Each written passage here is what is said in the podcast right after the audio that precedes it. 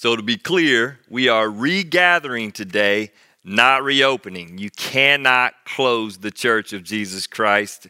And we haven't closed Radius.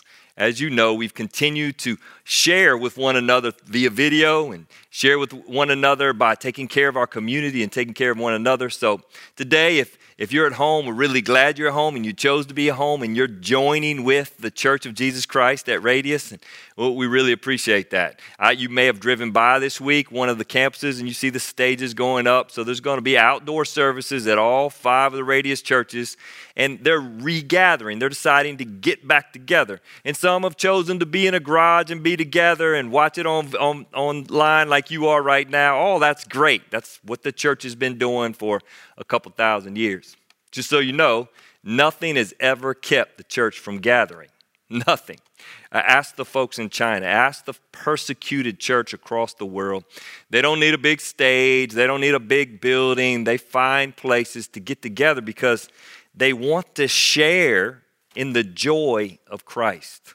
So I'm glad you're taking this in. And one of the reasons we produce it at two times on Sundays because we really want to share in the experience. It was God's design for the church. Why is the church so intent for 2,000 years to get together, to gather? Is it the law? Is it that Hebrews 10 passage that we should not neglect the gathering? Nah, I don't think so. Is it, is it about money? Do we, do we need to get back into business so that we can pay all the bills and people put money in the box or in the basket or whatever it is? Well, that's not true for us, and I hope that's not true for anyone else. The reason we we keep wanting to get back to gathering is because was because we want to share in the joy of Christ. It's, it's just fun being with one another when we are all filled with the joy of Christ. I want to remind you a couple verses that we talked about last week. And quite honestly, by the end of the message, it was Mother's Day, and I left these short. And I want to read to you again out of chapter 2 and just, I just want us to think them through, and then we'll tie them into chapter 3. So this is Philippians chapter 2 verse 17, and the Apostle Paul, who wrote the letter to the Philippians, he says this But I, Paul, will rejoice even if I lose my life. And if you remember, he's in jail, and there's the possibility of him being executed. Pouring it out like a liquid offering to God. So he's comparing how he's pouring himself out in jail for others, like uh, someone who would pour out wine before the offering. And, and, and, in some ways, it almost feels like it's a waste, except for that it's a it's an offering to God. He says he's pouring himself out like a liquid offering to God, just like your faithful servants service is an offering to God. And I want all of you, and catch the word, to share that joy. So, uh, what's he saying? He's saying he wants us to participate with him, to sh- share in the joy of what? It feels to me as I read this passage like he wants us to share in the joy of service, specifically, service of Jesus Christ, service of making ourselves second and, and adoring Jesus and holding him high. Goes on to say, Yes, you should rejoice and I will share your joy. So there's this. Here's Paul. He's the great leader. Wrote 13 plus books of the Bible, right? He uh, is telling these folks at this smaller church out in Philippi, hey, we're sharing in this together. It's a great honor to serve the living God, and it's a great honor to serve shoulder to shoulder. And the reason we want to keep getting together, whether you're getting together online or whether you're going to be in the Lexington parking lot or the White Knoll parking lot or out in the grass at Rocky Creek or across the street in Saluda or under the tree over there in Irmo, we want to get back together because we want to share in the joy with one another. Um, been watching this uh, little series on, on TV about the Chicago Bulls. Maybe you've seen it. It's called The Last Dance. I can remember all those games. I'm old, so I saw all those games. And matter of fact, I haven't been surprised by much. I've, I remember a lot of what's going on there. And there's this great debate whether they're the greatest team ever. And they talk about the Lakers and they talk about the Bulls and, and just, just the sheer determination of Michael Jordan and how he drove that team. And then you got this team here in recent years called Golden State. And Maybe you paid attention to them. Maybe you don't like them. Maybe you love them. But here, here's what Golden State was great at they shared the ball. I don't know. They have some great players, right? Like Steph Curry. They got Durant on that team. You got this, these great players on the team, and yet they're willing to give up their shot to get somebody else a better shot. And they do it night after night after night. And you know, you know what becomes really obvious watching them? They're full of joy. All the sharing makes them full of joy. They enjoy plays as competitive as it is, and even as angry as you can get in the midst of a game. There's this joy to them of playing the game. I, I don't know. You, I might get some emails about this, but I think they beat the Bulls. I think they share the ball better. I think that it would pressure the Bulls so much they wouldn't be able to hang. And it's simply because they were centered around this idea that this is us, it's not me. It's all about sharing. Check out chapter 3. So, whether you're taking this in online or whether you're out in one of the parking lots or uh, fields beside where we meet, um, we're working through chapter 3 of Philippians. And I, I just want you to catch some of the language right out the gate. Whatever happens, Paul says, my dear brothers and sisters, you notice he does this over and over. He constantly is addressing them with love and care. He loves these people. And then he says, Rejoice in the Lord. I never get tired of telling you these things. I do it to safeguard your faith. Wow. Like, rejoice in the Lord. Let me help you with that. I read uh, a commentary that said, just simple line, it says, Rejoice in Jesus. I don't know what, why that hit me different, but that's what he's saying. Rejoice in Jesus. And he says, I'm going to keep telling you this. I'm going to tell you this over and over and over and over. It's why we have the Lord's Supper out every Sunday, and we're missing doing that. If, if you're not able to join us, we do it over and over and over because it safeguards your, my, my faith. Because we're rejoicing in Jesus in the act of Christ dying on the cross. Rejoice in Jesus is kind of like, I don't hope you did this well last Sunday. You rejoice in your mom right? And, and she gets all happy about it. My boys did a great job Sunday. So big ups to the Reeves boys. They had this skit work. They put on suits, and if you saw them dance, they well, I'm not sure they can really dance, but they attempted to dance, and they let their mom video it. They had music on. They had all this stuff they did for her. I was out of town. They they put on this show. You, you know what Cheryl loved about it? They rejoiced in her. And here's, here's what's interesting. As they rejoiced in her and they shared that rejoicing between the three of them, they had joy. It's, it's why we love getting together on Sundays as a church. We get together because we have joy in Christ. And what's really cool through this COVID season, if you're at home and this be your 10th Sunday, where we haven't been able to get together, we can still rejoice, even through a screen, as we do this together. And maybe we're going to do this for a season. I'm going to be the pastor of the online church for a while. So I look forward to continue to do it, but we're supposed to have joy, rejoice in Jesus. Paul reps it and reps it. He wants to secure, he wants to protect, safeguard their faith. Uh, one of the things that has been particularly interesting during the COVID season as I read Philippians, I can't help but take us and connect us to Paul as he's, as he's held in captivity, in prison. A lot, a lot of folks would suggest that he's, he's on house arrest. A lot of us feel like we've been on house arrest, like we're locked down in our homes. And he's saying to these believers in that position from jail that you should rivet your attention on Jesus right? The way to get over the discouragement of being on lockdown is by taking your attention and placing it on Jesus. And, and what's interesting is he's not just saying place your attention, because sometimes when I place my attention on Jesus, I slowly slide off of Jesus and I start looking at me and I feel like I need to do something. I need to work harder. I need to accomplish something to please Jesus. And instead, Paul says, now fix your attention on Jesus and rejoice in him and then and you'll be encouraged. It's not always just absolutely that simple, but that is the fundamental truth of the scripture. When we rejoice in Jesus, it takes the pressure off of our situation. Then Paul begins to talk some smack. If you like smack talk, then you love Philippians chapter 3. He starts with this rejoice in the Lord, and it all sounds nice. And it's as if he looks at some people that are messing with the church at Philippi and he begins to speak to them and he says this. And, and, you know, sometimes when you name them without looking at them, he says, Watch out for those dogs. Watch out for those dogs, those people who do evil, those mutilators who say they must be circumcised to be saved. For we who worship by the Spirit of God are the ones who are truly circumcised. I don't know if you've ever been a good talk, smack talker, but uh, you got to be a little creative and then you can chuckle after what you say. But he is addressing them, he's addressing them aggressively. You can actually feel a little anger in his voice because he believes that the dogs, the Judaizers, I don't know if you've ever heard that term, but it's a group of folks that are really proud of their heritage.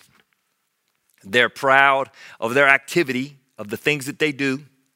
And they particularly hold this, this uh, uh, religious ritual of circumcision high over the Gentiles.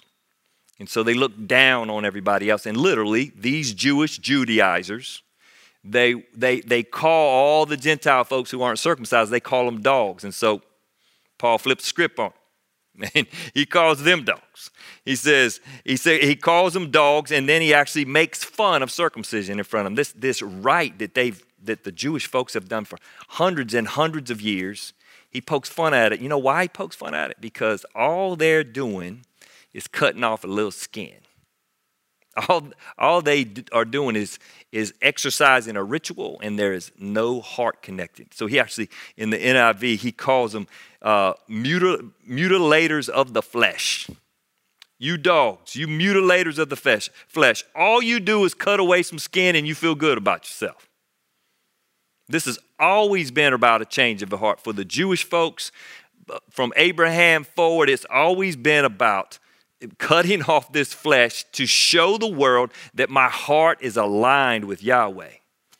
And so he says, hey, we the Christians, the folks that believe in Jesus, we've actually died to ourselves and we've aligned ourselves with the living God. We're the true circumcised. You feel the tension growing as Paul speaks and he identifies that one group of people and he begins to put pressure, and he is, he's not even close to done. Check it out. Though I could have, he says, we put no confidence in human effort. It's a, it's a great line. We put absolutely no confidence in human effort. Uh, the, the NIV says we put no confidence in the flesh. There's, there's a little bit of fear there that I think this could confuse you. When I went to Clemson uh, back in the day, walking across comp- campus, and there's a guy, he looks kind of like me. He's about my size, but his hair's sticking up, sticking, sticking straight up, and he is walking with a strut like he owned the place. And I'm like, this guy, he looks just, what's he so confident about, right? He just, he looks just like me. And I, I was pretty insecure and trying to figure it out. So I watched him a couple times. I saw him walk across campus, and I was like, I'm gonna try that. So I got a little, little gel, put in my hair, made my hair stick up, and I started walking different. It's, it's hilarious. It was faux confidence, but after I lived in the faux confidence for a little while, I began to become actually a little bit more confident. I went out for this, what they called club football team, and my confidence was growing. I could catch the ball, and they they started me, and so I catch the ball, and I, I, my confidence growing and growing. And I, I, just want you to say, when he says have no confidence in the flesh, we're not telling our 19 year old guys at Radius that they ha- can't have confidence in their athletic ability. We're not telling our, our 16 year old young ladies at high school that are brilliant that they can't have any confidence in the brain that God made. We're actually all made in the image of God. So you can have confidence in the flesh, you just don't want to let it get away from you, right? I still remember we went and played some team in North Carolina. If you don't know how club football works, you don't have to be very good to play. And uh, these guys were grown men, and I caught a ball coming across the middle, and this guy tackled me, and he laid on me. He felt like he's probably 240, but he felt like 300 pounds because I was 157, and he laid. I couldn't get him off of me. I'm like, ref, get him off of me, get him. And there's there's this there's this confidence in the flesh until you meet 240, and then it kind of zeroes you in on who you really are.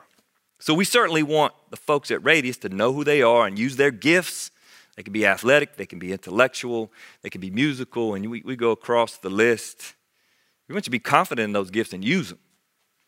But if you take any of that confidence in it and apply it to your right standing before God, then it's way out of line. As a matter of fact, it's this very, very dangerous trap that'll lead to your destruction. It'll divide our church. It'll wreck relationships because constantly, as you put confidence in you, not confidence in Jesus, for your future with God, then, then you begin to compare and contrast with all the other people in the parking lot or even sitting in your home as you take this in with other people. You got, you're always comparing yourself to one another, and it's, it's the opposite of living in joy, of sharing joy with one another. Check out how it reads. Though I could have confidence in my own effort, if anyone, if anyone could, indeed, if others have reason for confidence in their own efforts, I have even more. So he looks over at him again. Hey, you want to have this little competition about who's the most religious? Let, let me walk you through it. And then he begins to unpack it. I would have loved to seen him if he'd have spoken this to him. He says, I was circumcised when I was eight days old. A lot of them were circumcised later. And if you're Jewish and you grew up in a Jewish home, it's the eighth days when you're circumcised. That, that would show he's a little better than them, if this is what it's all about.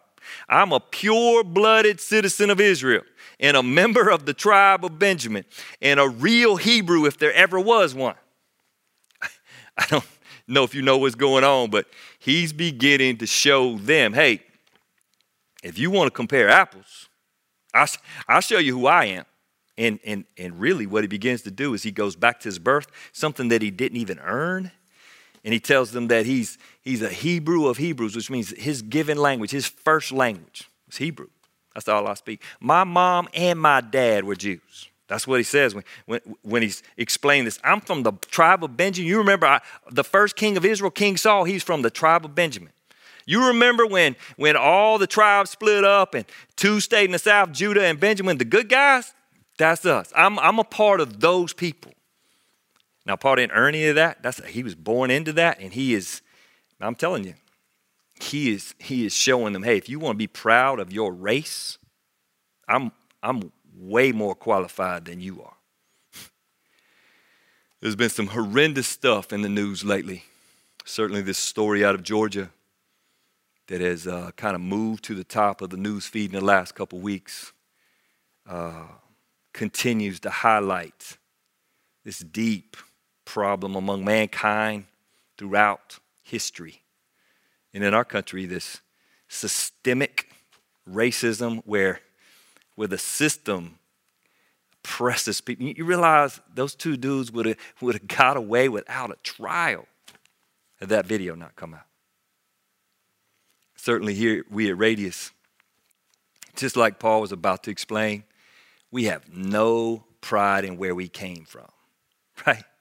Because my mom and dad were white, and my I mean, there's no pride. That, that, that accomplishes nothing. Because my mom and dad were black, that accomplishes nothing. Because we were Hispanic or, or Asian or, or, or Indian or, or whatever, that, there's no pride in that. As a matter of fact, if there's ever a group of people that could have pride in their race, it's the Jews, right? Right? Father Abraham, God chose Abraham out of all the peoples of the world. He chose Abraham. And then there was King David, and then most important, Jesus actually was a full blooded Jewish man, also all God. If anybody has a reason to be proud of their skin color or where they came from, it's Jewish folks. And yet, the church throughout the history, throughout its history, and certainly people, all time somehow equate pigment of their skin to the greatness. It's just, it's just foolish. So I, let me just remind you and coach you if, if you don't know how to handle this situation. If you have a friend that's African American, that deal in Georgia is a monster deal. And it's on their mind, and they're either mad or they're tired of watching this stuff happen over and over and over. And I'm, I'm going to go ahead and tell you, you ought to get on the phone today and call them. don't have a single answer, just care. Ask a question. listen to what they say. Take it in because in the body of Christ, race means nothing right? As a matter of fact, he, he's arguing in this passage that all of our confidence is in Jesus. That's where all the joy is. That's why in heaven we're going to have all the nations, right? Right here, we're all going to be together and we are going to have this joy in Jesus together and we could care less about our culture or color or language. It's going to be all about Jesus. So, right now is the great time to go to a brother and sister and weep with them Be sad with them. If they're angry, listen to the anger. Don't over identify, right? Just listen and be there. That's who the people of God are supposed to be. Paul transitions out of what he was born into and what he could be proud of just because he was born into it, and he goes to achievement. He goes, Hey, if that's not enough, if y'all want to have an achievement showdown, let me show you what I've done. He actually says, he goes, I was a Hebrew among Hebrews, if there ever was one. I was a member of the Pharisees who demand the strictest obedience to the Jewish law. The strictest sect of Jews. He was a part of the, the Pharisees. I've heard some writers say that in order to be a Pharisee, you had to memorize the first five books of the Bible, right? The Torah. You had to memorize the whole first five books. They were serious about morality. They bent the rules on occasion, but they're always comparing to others their morality and they would hold themselves up high. He says, Bro, if you think I wasn't zealous, I was so zealous that I harshly persecuted the church. And as for righteousness, I obeyed the law without fault. So you think you're zealous by making fun of these people? I persecuted the church. I had Christians killed as he looks across at the Judaizers. And then he has this crazy line at the end I obeyed the law without fault. NIV says, I was faultless. what does that mean? Nobody's faultless. Pretty interesting, I think, that uh, when you're consumed with self righteousness, when you uh, are, are in every way trying to please God with your activity. And let me tell you right now, there's some folks at Radius doing this. When you're trying to please God with your activity, eventually you have to change and realign the rules and write some new rules just to protect yourself so that you could be faultless. I can imagine Paul writing it down with a chuckle. I was faultless. And then he, uh, he bails on the whole argument. It's a great bail. He explains, though he could compete with them and win, that competition is worthless. Check it out. He says, I once thought these things were valuable, but now I consider them worthless because of what Christ has done. Yes, everything else is worthless when compared with the infinite value of knowing Christ Jesus, my Lord. You believe that? Everything, everything else is worthless compared to the value of knowing the, the little headline on, on the top of the page in NLT reads, The priceless value of knowing Christ. It would be easy to read this passage and get all caught up in, in that previous passage right, part, right? And, and talk all about how the law doesn't get it done. But, but what he's saying is it just pales. In some ways, I feel like he's saying, Rejoice in Jesus. Why would you want to compete with one another? Why wouldn't you just want to enjoy sharing in the work of Christ and sharing with one another? Why would you want to consistently fail and look at your failure right in the face? Why wouldn't you want to rejoice in Jesus and rest in his love? For his sake, I've discarded everything else, counting it all as garbage so that I could gain Christ. I, I, I really want you to pay attention to that because in a minute he's going to use the word faith. And I want you to show what show you what he says. He said, I counted all that, all that performance, all that stuff that I used to think made me righteous, self-righteousness. I counted all as garbage. Why? So that I could gain Christ. Let me tell you something. If something's stealing your joy, it might be your activity. Like you might be working so hard to try to please God that your Christianity just has no joy because you feel like he's watching that. And what he really wants you to do is he wants you to lock in on him. He wants you to see him for who he is and take joy in it and rejoice in him. He says, I no longer count my own righteousness through obeying the law. The NLT reads like this He says, not having a righteousness of my own. In America, we're independent, right? So some of the stuff that's going on right now is, is really stressing us because of our independence. And so, one of the ways that we communicated the gospel throughout the, the uh, years in the United States has been that we have a personal relationship with God, which is absolutely accurate and true. But sometimes I think that that thing gets a little carried away and it's all about me. And the Apostle Paul right now says it's not about me. Not having a righteousness of my own he says, instead, he says, not having a righteousness of my own through obeying the law, rather, I become righteous through faith in Christ. I, earlier, he says, I'm found in him. The only way I can be righteous is to be found in him. Which, just let me tell you, as we close this little section, should make us together, should make the church of Jesus Christ absolutely together. Listen how it reads For God's way of making us right with Himself depends on faith. So you and I, I hope you have, we've chosen to believe in the blood sacrificed by Jesus on the cross because we knew we could not achieve in any way a relationship with God. And so we depended on the blood of Christ. You and I believed. And because of that belief, we both got this rest, and it makes us want to share right? We're, sharing with the sacrifice of Jesus on the cross. We're sharing in it. We're willing to put ourselves in that kind of servant position, which makes it really easy for us to share the ball. Because this whole thing is about Him. It would be a shame during this COVID season when our nation is going to divide over where, whether to wear a mask or not for the people of God to get all jacked up about something stupid like that.